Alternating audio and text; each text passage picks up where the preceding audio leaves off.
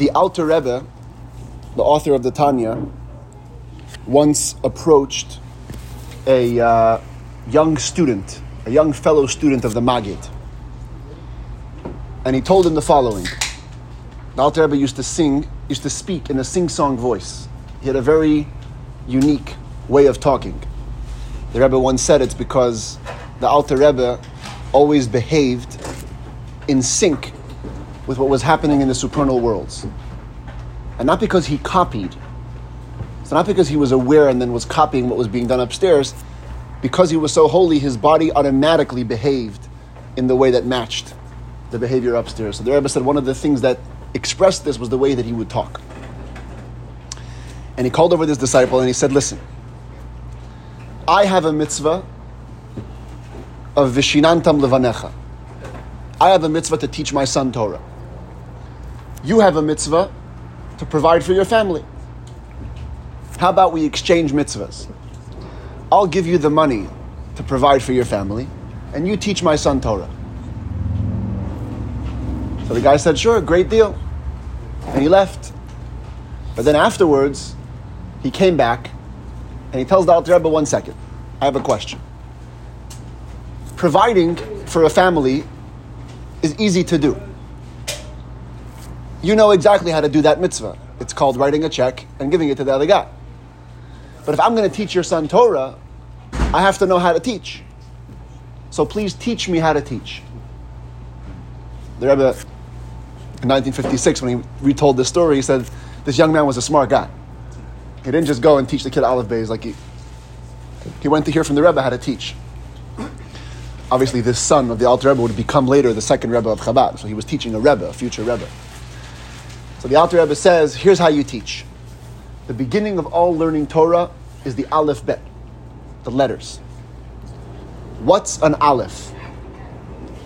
And here, we know today how the Alter Rebbe sang it because the Rebbe copied it and it was on record. So you can hear it. It went like this.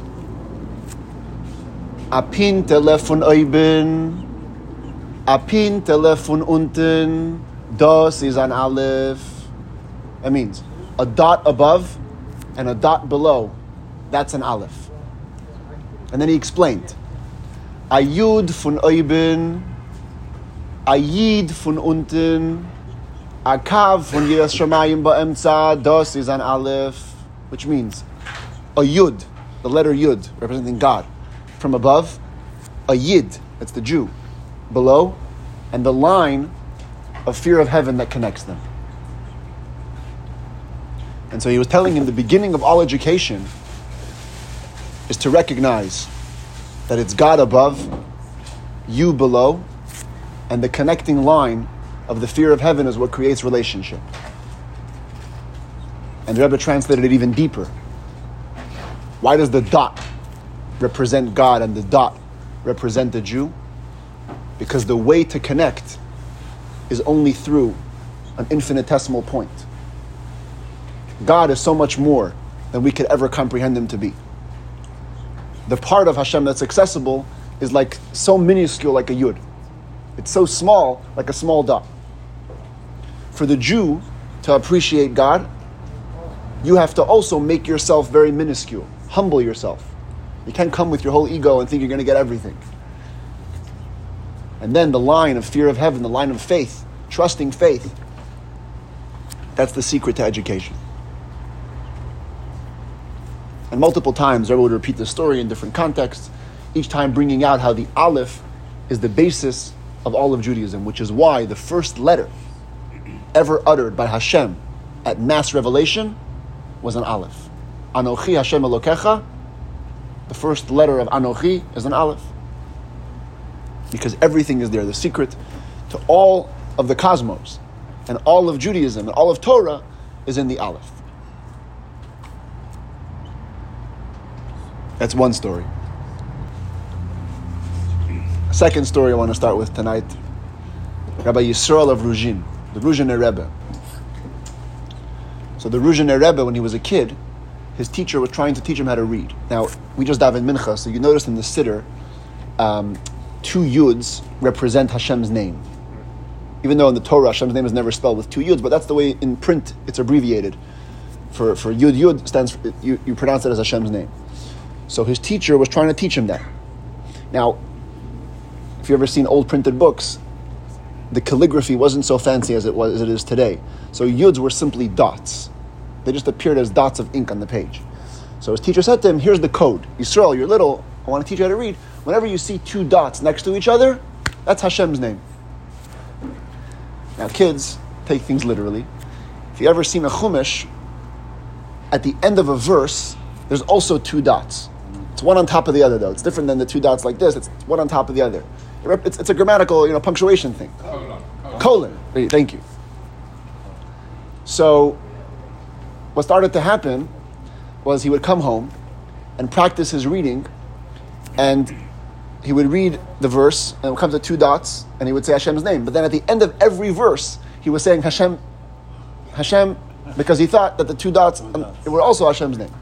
And his father couldn't understand what's going on. He says, Yisrael, why do you keep saying Hashem's name at every verse? And he said, what do you mean? That's what my teacher taught me. So your teacher taught me. And basically, he figured out the confusion that it was this two dots and not those two dots. And he said, Yisrael, I want to teach you something. The two dots, how come two dots are code for Hashem? Because the two dots represent two Jewish souls. He says, if the two dots are aligned, one next to each other, that's the key that unlocks Hashem. But as soon as one Jew thinks he's on top of the other Jew, and the two dots are not aligning, but instead one person thinks he's bigger, or the other person thinks he's smaller, above and below, that's not Hashem. You bring Hashem into your life when you have unity. So why, why am I saying these stories tonight? Unlike any other language, in Hebrew, letters have inherent holiness, an inherent meaning. So in English, an A means nothing, and a B means nothing, and a C means nothing. Once you put it into a word, now the letters take on a meaning. But in Hebrew, the letter Aleph has a meaning. The letter Bet has a meaning, and so on and so forth. You know, the biggest example of this is typically we are used to associating Hashem's creation with speech. Talked about this at length last week. Hashem spoke the world into being. Ten utterances, ten sentences. But in Kabbalah, when you look at it, the way it's described is letters. We don't say that Hashem created the world with sentences. We say Hashem created the world with twenty-two letters. And the reason for that is, is because the way it works is that each letter carries an energy. It's hinted to in the shape of the letter, you know, the yud on top, the yud on bottom, the line in the middle, bet is three lines, gimel. Each letter has a unique, distinct shape that lets us know the energy that it's carrying. And then, certainly, when you attach multiple letters and it forms a word, now there's an additional energy that's introduced. So you have um, classic, the Hasidic word that's always used is baruch, which means blessed or bring down. So you have a bet, you have a resh, you have a vav, and you have a chaf. So it's not just that when they come together they have an energy, it's each one on their own has an energy, and then you bring them together, now there's a fifth energy that's introduced, the all-encompassing energy of the word. I guess the English parallel for this would be the difference between words and sentences. Or if you have individual words, each word carries a meaning. Then when you construct a sentence out of multiple words, now there's a new meaning. Not just not just the individual meaning, but the individual meaning of the words join to make a sentence. So just like in English, words combine to sentences, and then the words create with the sentence a new energy, so too it is with Hebrew. By the way, in, in English also, it's not just the different words. Even the tone could be, you could use the same exact words, but with a different tone, the words have a different meaning. Like if I, like if I said, call me Chaim, or I said, call me Chaim, two different meanings. Right? Call me Chaim is me saying what my name should be, and call me Chaim means I'm speaking to Chaim and I'm telling him to call me. You change a word around in a sentence and you can change the entire meaning. name is Chaim, then you're talking to Chaim. It's a whole lot. Well, then, yeah. And it's just as clear as Talmud. If you said only he could count, or you said he could only count, different things. So each word has its own identity, and then in the sentence it has a larger identity. And in the same way we talk about in creation, in Kabbalah, that each letter carries a chayut, a vivification, an animation, a force, a creative force. And then when you combine the word, the letters, and you make a word, a new thing is introduced. And it's these combinations of letters that created every single thing in this universe. In the Genesis narrative, we're told of what's called the primary beings. Light, dark, water, vegetation, you know, planets, et cetera. But the truth is that every single individual creature was created in those moments of creation. And like within, way back in chapter one of this book, it's constantly being created. Hashem is constantly uttering these words that create everything. But how does that actually work? If in the Torah we only have a certain amount of verses dedicated to creation, where did everything else come from? So here the Zohar tells us that it happens by means of, the Hebrew words are tzirufim, chilufim, tmurot, which means combinations, exchanges, conjunctions, I guess would be the loose translations. Hebrew letters can be manipulated in many ways. I'm sure you guys have heard of the concept of gematria, how every letter has a numerical value. So in the same way, different letters can be grouped in different ways that allow them to be substituted for each other. So for example, one classic Kabbalistic uh, substitution method is based on where the letters come from in your mouth. Certain letters use your lips. If you think about it, every bet, a vav, a mem, and a pei, those use your lips. Aleph, chet, hey, and ayin, they come from way down there in the throat. Some letters use your palate, some letters use your teeth. So Kabbalah says that all the letters that come from the lips can be substituted. You can change a bet for a fe sometimes if you need to. Here's another way. If you take the twenty-two letters of the Aleph Bet and you line them up, and then you fold them. So you have Aleph till Taf, and then you fold them down. You have two lines of eleven. The Aleph corresponds to the Taf, the Bet corresponds to the Shin, Gimel to the Reish, et cetera. That's another method of substitution. Sometimes an Aleph will be substituted for a Taf. So just because you see the word in the Torah, or, let's say, which means light, Aleph, Vav, and Resh, but if you use these different methods of combinations and exchanges, you could come up with a whole different creation hinted to in that word. Such that if you manipulated the words that Hashem said in the beginning of creation in the right ways, you could reach every single individual creation in the world. That's the process by which by which it happens. So the result of this short analysis, in the Alter Rebbe's words in this chapter twelve, the last of the of book two of the Tanya, is that while we begin with a very limited amount of letters, because we know it's only twenty-two, that's that's it. This seemingly finite number produces infinity.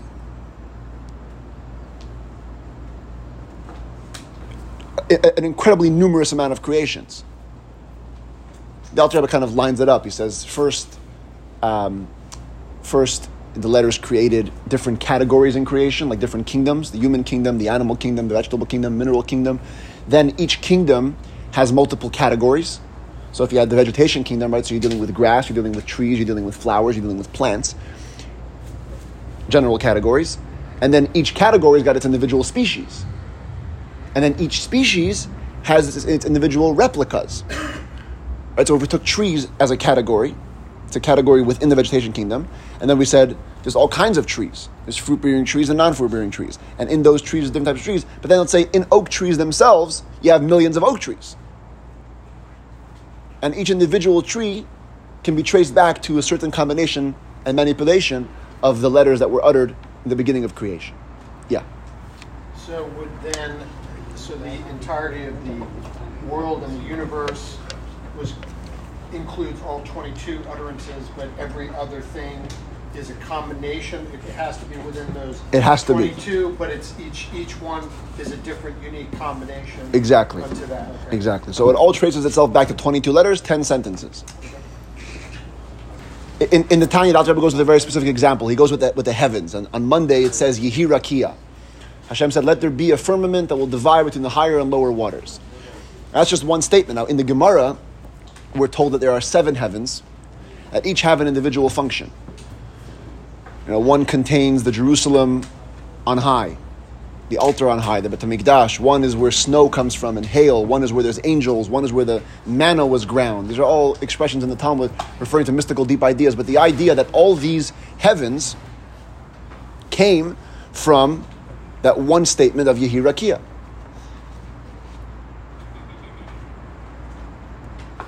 Which means, as the Alter Rebbe puts it out there, that you start with an all-encompassing sentence. That sentence creates the all-encompassing firmament. And then it filters down, by virtue of the manipulations and the exchanges, into individual creations.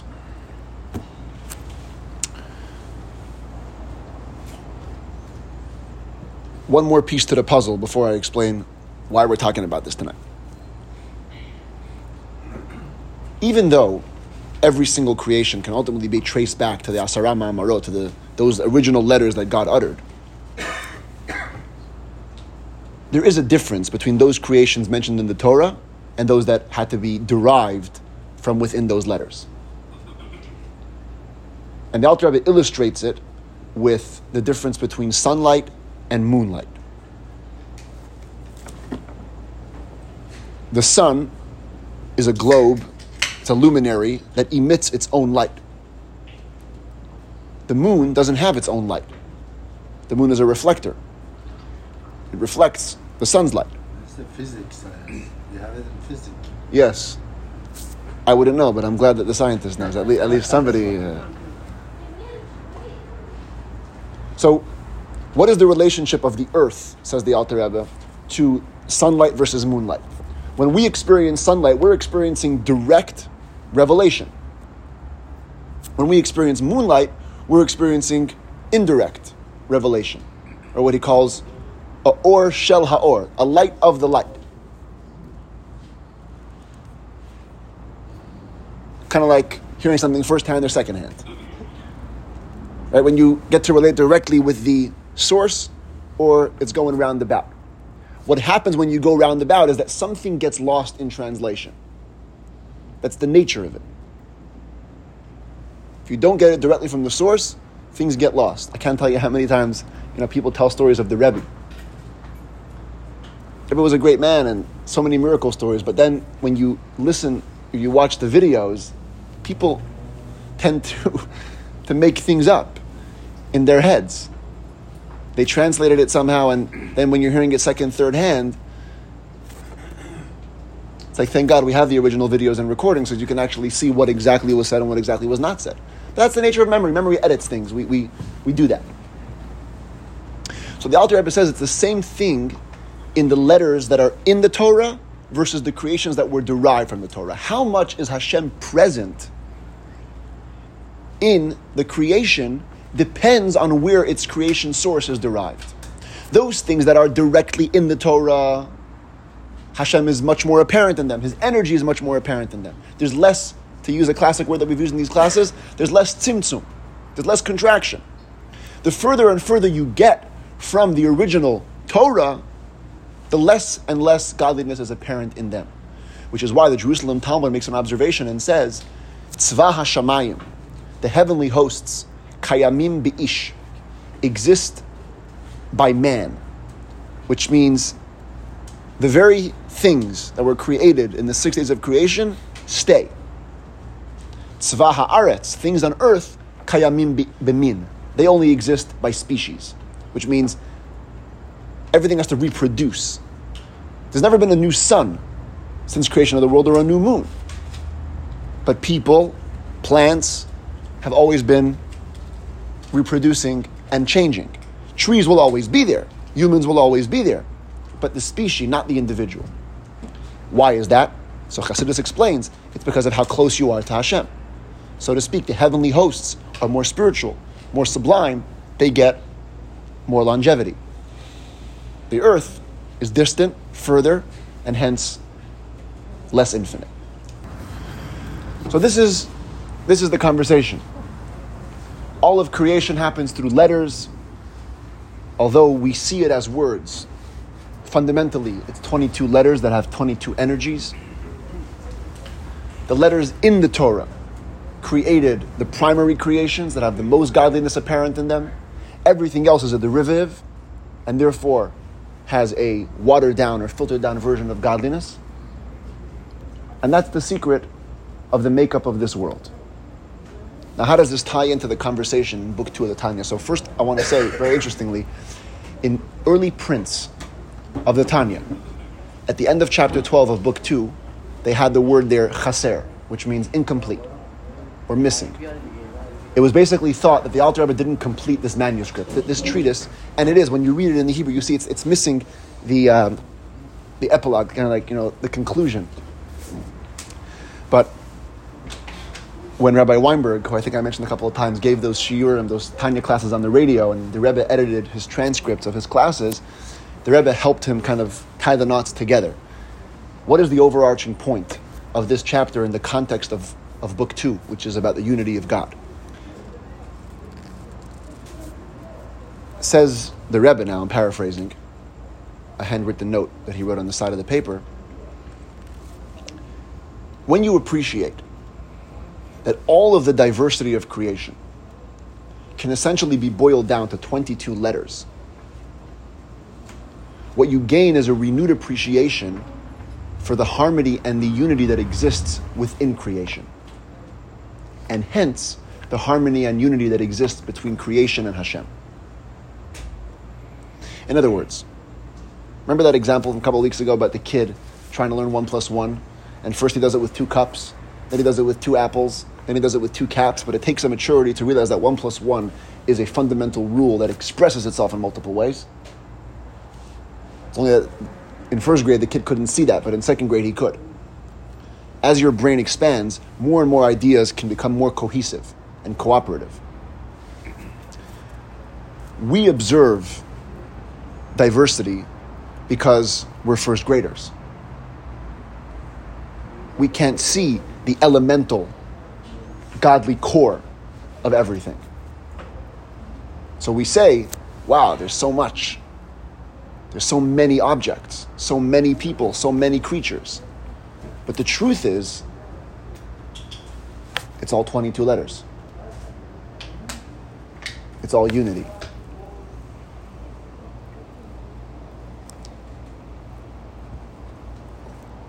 When you see it from that perspective, you can actually help yourself elevate your perspective on the world. It makes them truer. It makes everything closer to God. It makes everything more part of the unity. And over the last five chapters of this book, the Alter Rebbe sets out to explain how more and more things are encompassed by the unity of God. When we say God is a simple, plain, non-composite unity, it, en- it encompasses his character traits, it encompasses his light, it encompasses his attributes, it encompasses even his words. They all get into the bowl. They all become part of the Achdut. Why? Because that's the true way to look at it. When you boil it down, it's all one core. I think I remember telling you this story uh, maybe a year ago now. There was a city in Russia called Dvinsk. And there were two rabbis, two great rabbis in the city. One was a rabbi of the Chassidim, and one was a rabbi of the Misnagdim. There was two communities. They're famously known today. One was Rabbi Yisrael of Ruzhin, who's known as the, the genius of Rogachev, the Rogachev Rogon, and one was the Or Sameach. All the yeshivas today in Israel named the Or Sameach, they named for him. Rabbi Meir Simcha HaKohen of Dvinsk. Now physically, um, the Rogachev was very small. The Or Sameach was broad-built, he was tall. But in spiritual stature, the Rogachev definitely paralleled his contemporary, if not more. So they tell the story that there was one time in shul, a couple of Chassidim and Misnagdim got together, and they were talking about which rabbi is greater. That is greser. In Giddush you say, Who, who's greser? Who's greater? Now in Giddush, the word for greater also means bigger. So they're arguing. One's saying, no, the Rogat Shavar is greater. One's saying, no, the Or Sameach is greater. And there was a kid listening to the conversation. And he comes over and he says, you guys are just having a meaningless argument. Like, don't, can't you see who's bigger? The Or Sameach is bigger than the, than the Rogat Shavar. So the adult said, Yingala, Yingala. You don't understand. We're talking about a different type of greatness. So he says, aha, now you're making up stuff. Now you're getting complicated. To the kid, the word bigger was the obvious. When you say bigger, you, you mean in size. Wait, you mean spiritual greatness? Nah, now you're saying pshatlach. To the adults, the opposite was true. The first apparent measure of greatness was spiritual stature. We're not talking about physical size and weight. That's like a different conversation. It's a matter of perspective. The more we get in tune to the fundamental unity that's apparent within creation, the more we get in tune to the unity of God as a whole, encompassing more and more of what we perceive to be outside of Him. So essentially, by drilling in and hammering home this idea of all of creation being letters and all of creation being manipulations and derivatives of certain letters, what we're basically trying to say is, see the unity for what it is. See the Achdut for its ultimate level. See how, no matter how different things look, they're all the same. There was a wonderful talk that the, that the Rebbe gave. The Rebbe was always the first to embrace new uh, technological or scientific advances. And he once gave a talk dedicated to the power of the radio. And he said that um, he said Chassidus came to reveal how much Hashem is one, and how much Hashem's oneness encompasses, and how when you see detail, detail is not a is not a um, expression of limitation; it's an expression of infinity. That's what Chassidus wants you to see, and he says, because we're getting closer to the time of Mashiach, when that oneness is going to be apparent, that's why Hashem allowed for science to begin discovering how much everything shares in common with each other. We used to think there's one hundred million elements that are at the core of the world. Then we narrowed it down. And then we narrowed it down. And even more narrower and less and less elements. And then we come to, you know, matter, antimatter, positive and negative. It's all four things. Like Kabbalah says, you know, four elements at the core. And then we get even further and it's all one thing. What's the point? What's the spiritual parallel of all these discoveries? It's to help us see how even the microscope can appreciate that everything is one. So certainly we can appreciate in the context of our relationship with Hashem that everything is one. And there's a final point which the Rebbe makes on the theme that I mentioned, I think, two weeks ago, the difference between a truth and a lie.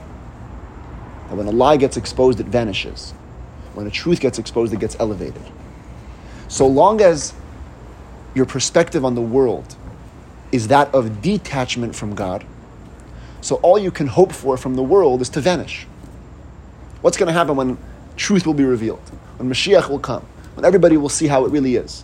So we'll, one would have to contend that reality as I see it will disappear because it's all one big lie. It's all just perception. It's all just an illusion. It's all false. It's all fake, removed from God. But if you study book two of the Tanya and you come to appreciate level after level, layer after layer, how much everything is one with Hashem. So if Hashem is true, then everything that comes along with Him is true. And if everything that comes along with Him is true, then when it gets revealed, everything gets lifted.